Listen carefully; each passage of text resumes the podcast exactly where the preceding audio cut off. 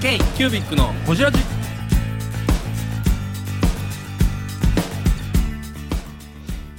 k q u b i c のほじラジ。ナビゲーターの k q u b i c 事務局長荒川翔太です。今回 k q u b i c がほじるのは前回に引き続き早稲田大学元学長で現在大学生の大江博之さん。帰国したきっかけについてや日本と海外の働き方の変化についてコロナ禍での帰国についてなど深く報じっています。どうぞお楽しみに。僕はあのウーバーイーツのデリバリーを車でやっていて、あ最初のバイトがカーウォッシュしてたんですよ。車を洗ってて。すげえ。それも超きつかったんですけど、ベストキッドみたいな。あでもまさにそんな感じで僕マジ使えなくってほんまにどんくさくてもうなんかほんまにあの車壊したりとかして洗いながら。洗ってて壊れる車ってどんなんなかクラシックカーみたいなやつのリクライニング邪魔やからガッてやったらもう戻れへんようになっていつが なんか僕なんか33にもなってこんな怒られるんかってぐらい。あのジャンプやべえよ。33歳で。大体ワーホリとかで20代ぐらいで来てるあのあアフリカ系とかあ南アメリカ系の子らが多い職場やったんですけどみんな20代前半僕さ33にしてあのおっさんマジ使われへんみたいな感じで。激起こされる。そうですあまりに辛すぎて3ヶ月のアルバイトで8キロぐらい痩せて こんなに辛いことって人生であるんかなってぐらいカーウォッシュがしんどすぎて。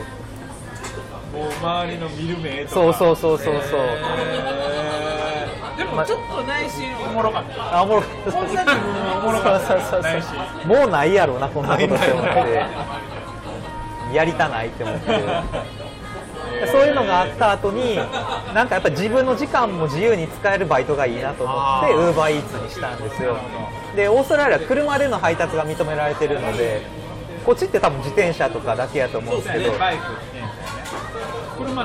そうなんですよ。だから毎日学校は週7回やってたんですけど毎日学校終わって6時から大体9時ぐらいまで1日3時間ぐらいをウーバーイーツで、はい。まあ言うたって1 2 3万しか月稼げないんですけど123万稼げたらすごいよ。なのでそれでちょっとこう生活に回してた部分もあってただメンテになると全部奪われるんですよねそれが。でしかも家族土日のその家族で出かけるのとかもできなくなる稼ぎ口なくなるでしかももう学校。アパロン。が。そうそうそう。で学校もオンラインやから別に日本だって受けれるしっていうのでであとはまあ保険とかも入ってはいったんですけどその例えば補助金みたいなのとかもオージーにしか出ないし、日本で言ったら10万円出たとかっていうのもあったんですけどああいうのの近いのが。それ言ってましたね。ニュージーランドに同じタイミングで行った子はお金出てるんですよ。あありがとうございオーストラリアの子は出てないんですよ。これ美味しいから食べあれ日本に住民用ないとそうだから大失敗ですほんまに。えこれ何ですか？フルテン。フルテン。フルテン僕僕の知り合いがマレーシアで働いてて、はいはいはい。で日本にそのコロナのあれで戻されたんで、うん。戻ってきたけど住民用ないからずっとビジネスホテル泊まってる東京都内の、で住民用ないから給付金も出えへんずっと日本でウーバーイーツやるっていう。ウーバーイーツでちゃんと稼げちゃうそれで結構稼げてるらしいただ肉離れしながらやった。ら足パンパンなんでめっちゃコリコリっすねこれがめっちゃうまいキュービックのホジラジそうであの、まあ、働き口もないしいもう帰ろうかって言って最最初はもう12月ぐらいまでちゃんとおろうって決めてたんですけど、まあなあと転職活動もしようとしてたんでけどやっぱりその全部リモートで内定までっていうのがあんまりなくってなんか日本に帰った方がまあいろいろ次の生活整えるにはいいんじゃないかっていうことで、まあ、決めた感じですね。今じゃ身分としては学生なんですね。なるほど。ただ区役所とか行ってあのなんか子供の親が働いてたら子供の保育園タダになるみたいなんとかで申請するやつでもなんか日本の一条校に参加してないと学生って認められへんみたいで海外の大学にいるのに日本にいるっていう状態自体がおかしいのでフリーターです今。フリーターというかプー太郎というか身分としては。そうですね多分役所とかもこういう状況を想定しないですもんうん。コロナはね。そうなんですよ。もうちょっとその海外で学んだことを知りたい知りたいとか。はいそうそう。そう、その実際その例えばみんな海外行って学びたいと思う子いっぱいいてるわけよ、自分が学んできた経験値からで言うとなんかどういうことを注意して、うんうんうんなんかいろんなことあるあもうそれはもうまさに僕自身もなんかすっごいよく言われることですけど知識って本でできるんですよね。日本のビジネス本とかすごい進んでると思ってて結構ビジネスもマニアなので日本でめっちゃ読んでたのでなんか似たようなこと言うてるなみたいな。だからそれこそ最先端に触れたいんやったらもう中途半端な大学は絶対行かない方がいいと思っててハーバードとかオックスフォードとかスタンフォードとかに行くべきやと思ってて僕らみたいなあの準主力大学みたいなトップではないけれども1個下みたいなところは結構世界中の理論を集めてきた上で教えたりするんですよ。だからこの大学で最先端みたいなのってあんまなくって。世の中の当たり前を教えてる。ああそうですね。を体系立てて。だから、うん、どっち求めるかで最先端行くんやったらもう難しいとこ行ってください。でやっぱりあの海外に住んでそこの文化に触れて人とのコミュニケーションの中で同じようなレベル感の人で高めれるっていうのは期待できると思ってて結局 Zoom になっちゃいましたけどやっぱりそのチーム多国籍でチーム作っていろんなビジネスに当たるみたいな経験はやっぱすごい大きかったなと思ってて。あとそのさ途中でコロナ禍になってそのチームのコミュニケーションがまあ Zoom でのオンライン。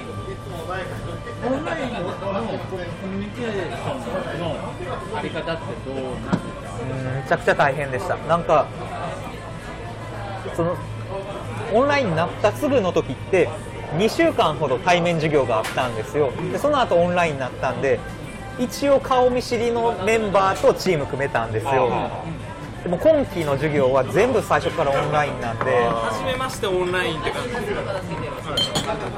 国籍も違うし性格も分かれへんしで。いまだにやっぱりその辺の祖母はだからできるだけブリスベンにいる人には会いに行ったりとかしましたね僕は。なんか課外で一緒にコーヒー飲みに行ったりとかはしたんですけど。うーんなんだろう確かに。会ってからのオンラインと初めましてオンラインは全然違いますよね。めちゃめちゃ大変リアルコミュニティとオンラインコミュニティがまずあのな違う質が違うのがあるオンラインコミュニティだけでできることももちろんあるやろうしなんかあの一個課題を決めてそこに向かうっていうのは別にオンラインでもあのリアルでもいいのかなと思うんですけど広がりというかなんかこの話題をやった後に次に拡張性があるのはやっぱリアルで会ってる人の方があ日本帰ったら一緒にビジネスやろうよみたいなんとかはリアルで会ってる人とは進むんですけど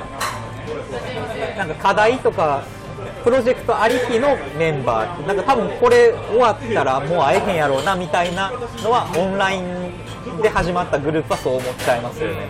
一個のタスクを片付けるというか、んなんかあのプロジェクトをやるだけやってそうそうそうそうそうそう。た多分それでもいける全然いけると思うんですよね。仕事だけで言ったら。いや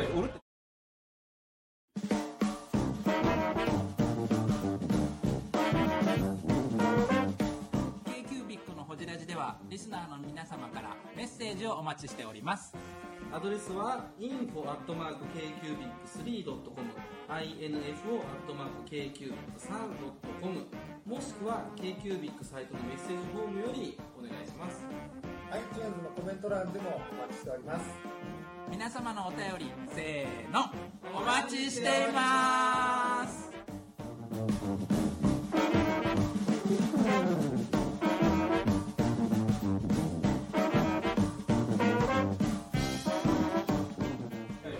俺ってどうやろ俺俺って時刻いや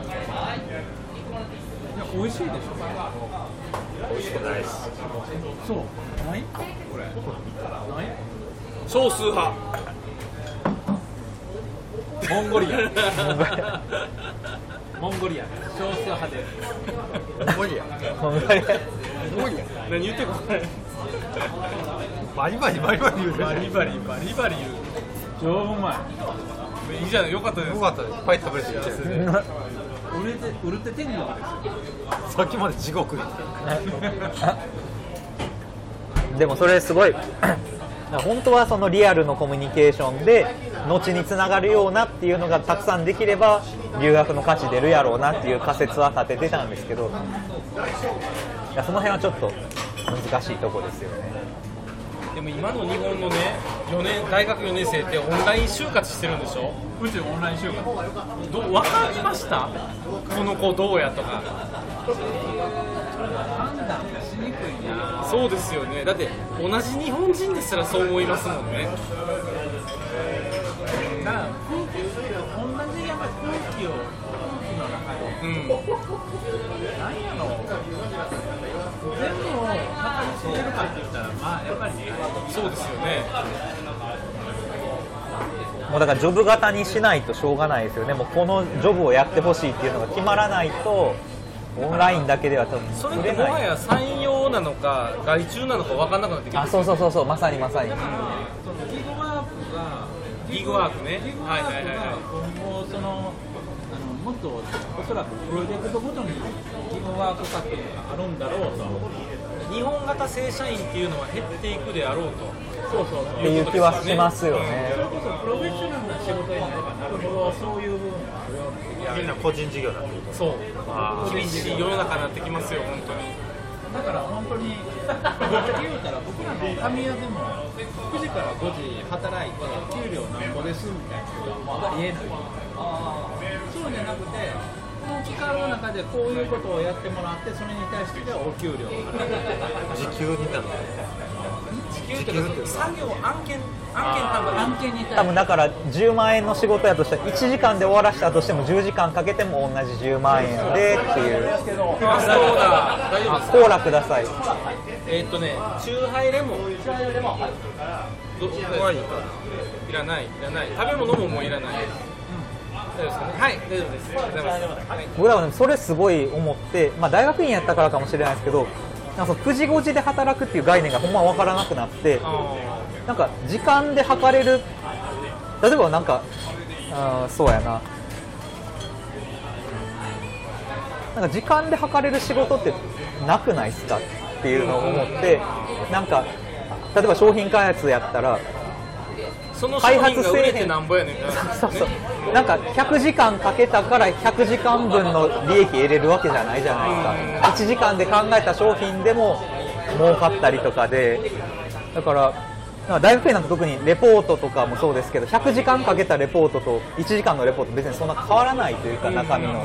僕はその Google 行った時に思ったのがそれやって、Google 自体がその大学キャンパス大学のなんかあの学部の建物がいっぱい並んでる感じで別にぶっちゃけ言うからあの何？あの時間外労働が全く関係ない24時間。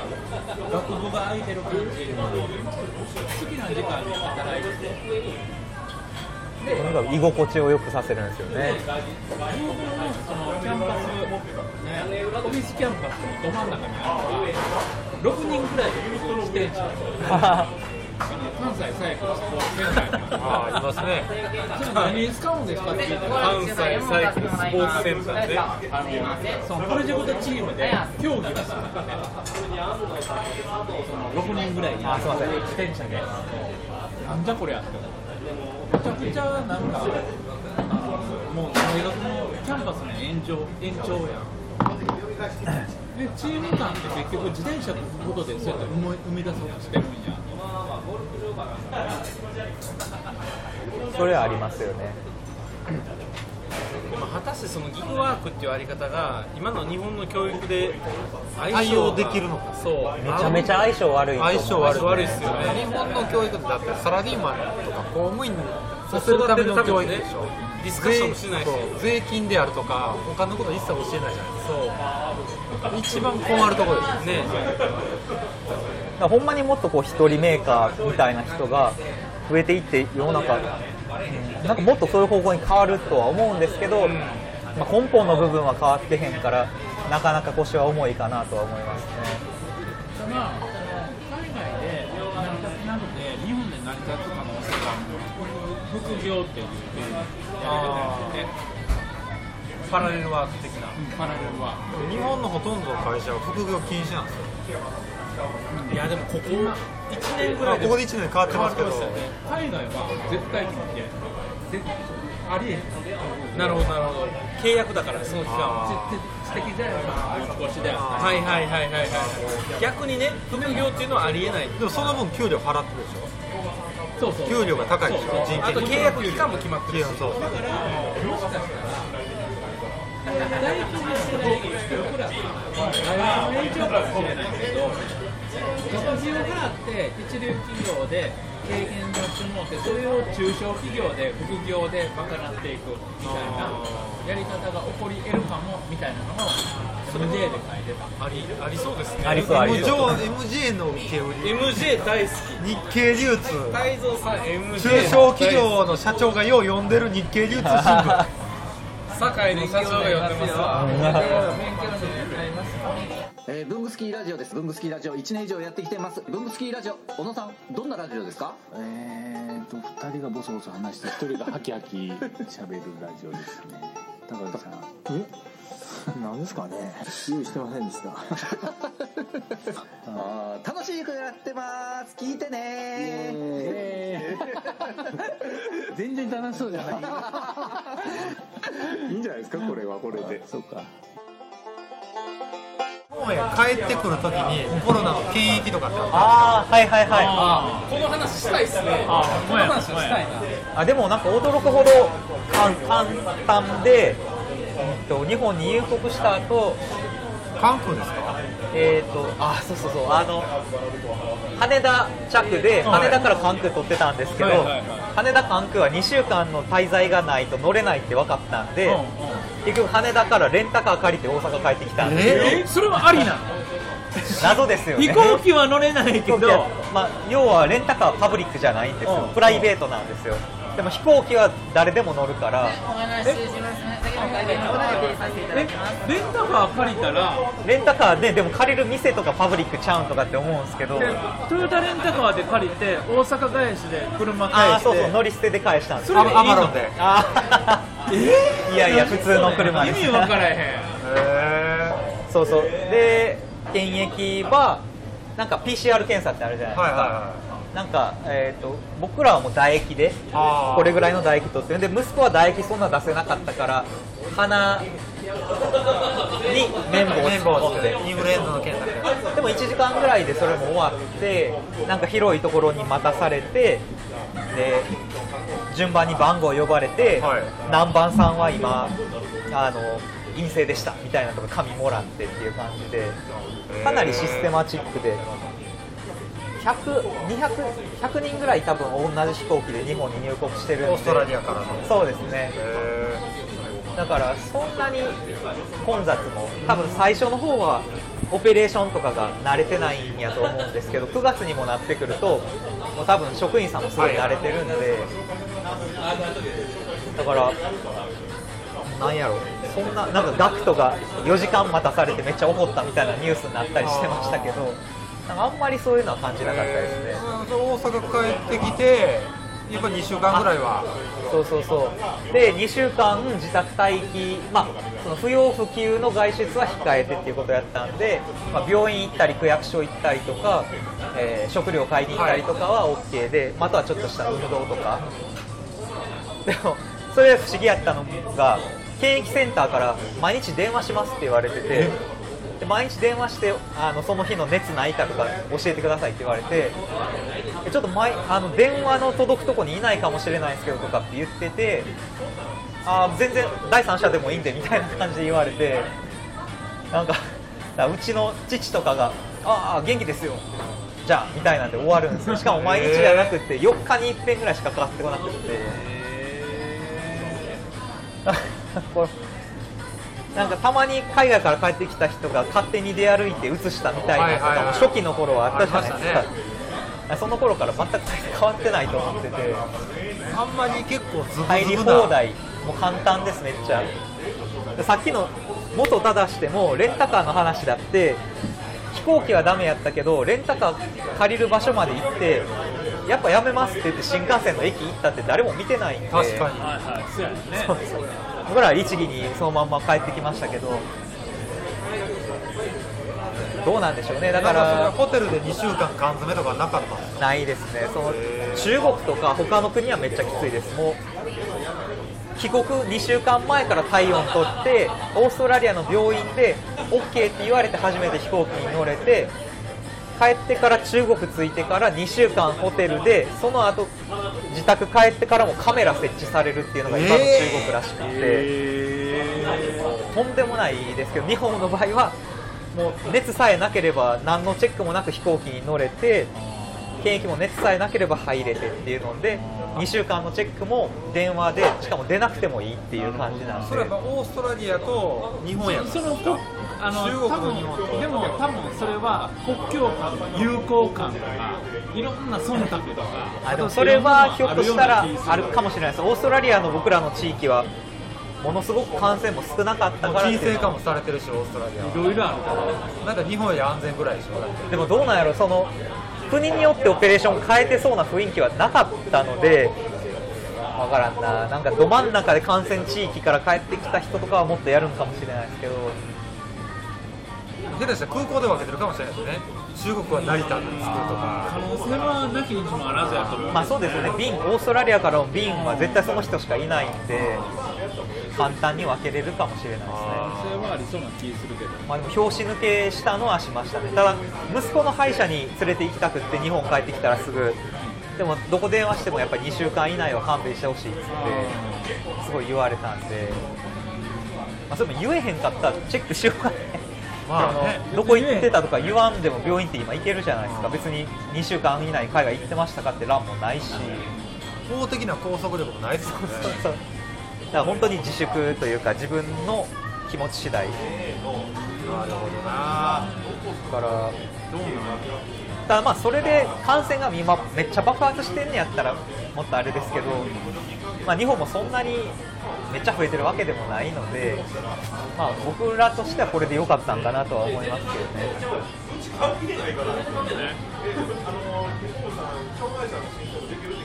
まあでも世界ではねまだ増え続けてるっていうから予断を許さないですけど。確かに。なんせ僕ら早く海外行きたいね。あ僕ら。いつぐらいから行けますかね。海外行きでも来年オリンピック始まるでしょそれがどうなるかですよねやんねやったらもうねもうガンガン開けていきますよね多分。たいいつから開けるやろ？なあ年末ぐらいなのかな。なんかオーストラリアは来年の2月ぐらいって言われてて国境が開くのがっていうのもそのジョブキーパーって言って、えっと、お金を補填する制度があってその仕事を失った人とか休業保障みたいなやつですけどそれが2月まで続けるって言ってるんで多分それ切れるタイミングではもう絶対開けないと経済活動オーストラリアってもう留学と旅行の国なんで留学と旅行が閉ざされると本当にきついんで。そうなんですよ。だからもう無理やり開けるんちゃうかとは言われてますけどうまいこと締め出せた台湾みたいに締め出せたがゆえに明け明け時に困ってたんですよねなんか今のまんまいけば誰もかかってへんけど開けたらやっぱり映るんで。あるとは思いますよ。ある程度こう締めれたけど開け時や。そうそう。だから日本みたいにこう緩やかに付き合っていく方法の方が本当はいいんやろうと思うんですけどね。あんまりガチガチにやるよりかは。でも結果論やからそれは難しいなと思うんですけど。そうですね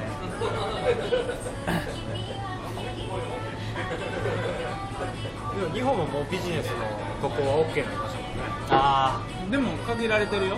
国は限られてる。まああとなんか便も限られてるけど1日1000人でしたよねあアメリカはねちょっとまだ空いてない。あ k q b i c のほじラジ。この番組の提供は山本資源ロンド工房。レアハウスで。お送りしております